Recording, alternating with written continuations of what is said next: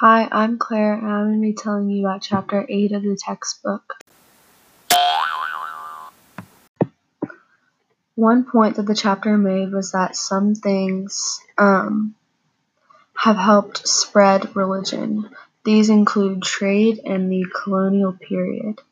This is important to note because when Europeans were colonizing the world, they spread their own religion that they already had adopted, whether it was Christianity, Roman Roman Catholicism, or Protestant, Protestantism, and the natives picked up on it.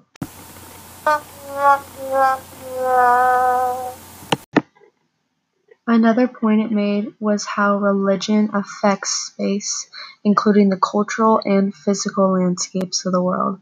A physical landscape could be anything from a mountain to a whole city that holds religious importance to one religious importance to one religion, while a cultural landscape can be a symbol like a cross on a church for the um, religion of Christians or like Christianity.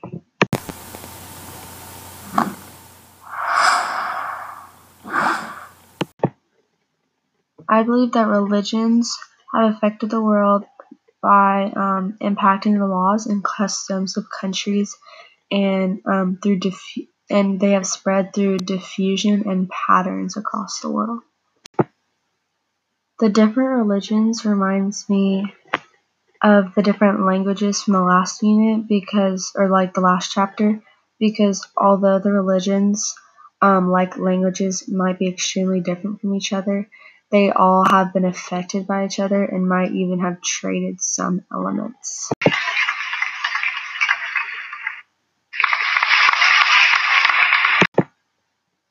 If this chapter had a book cover, I think that it would be the symbols from a lot of different religions from around the world, and they would be located on the globe from uh, where they um, are located and they would all be connected through the trading lines of how the religion spread.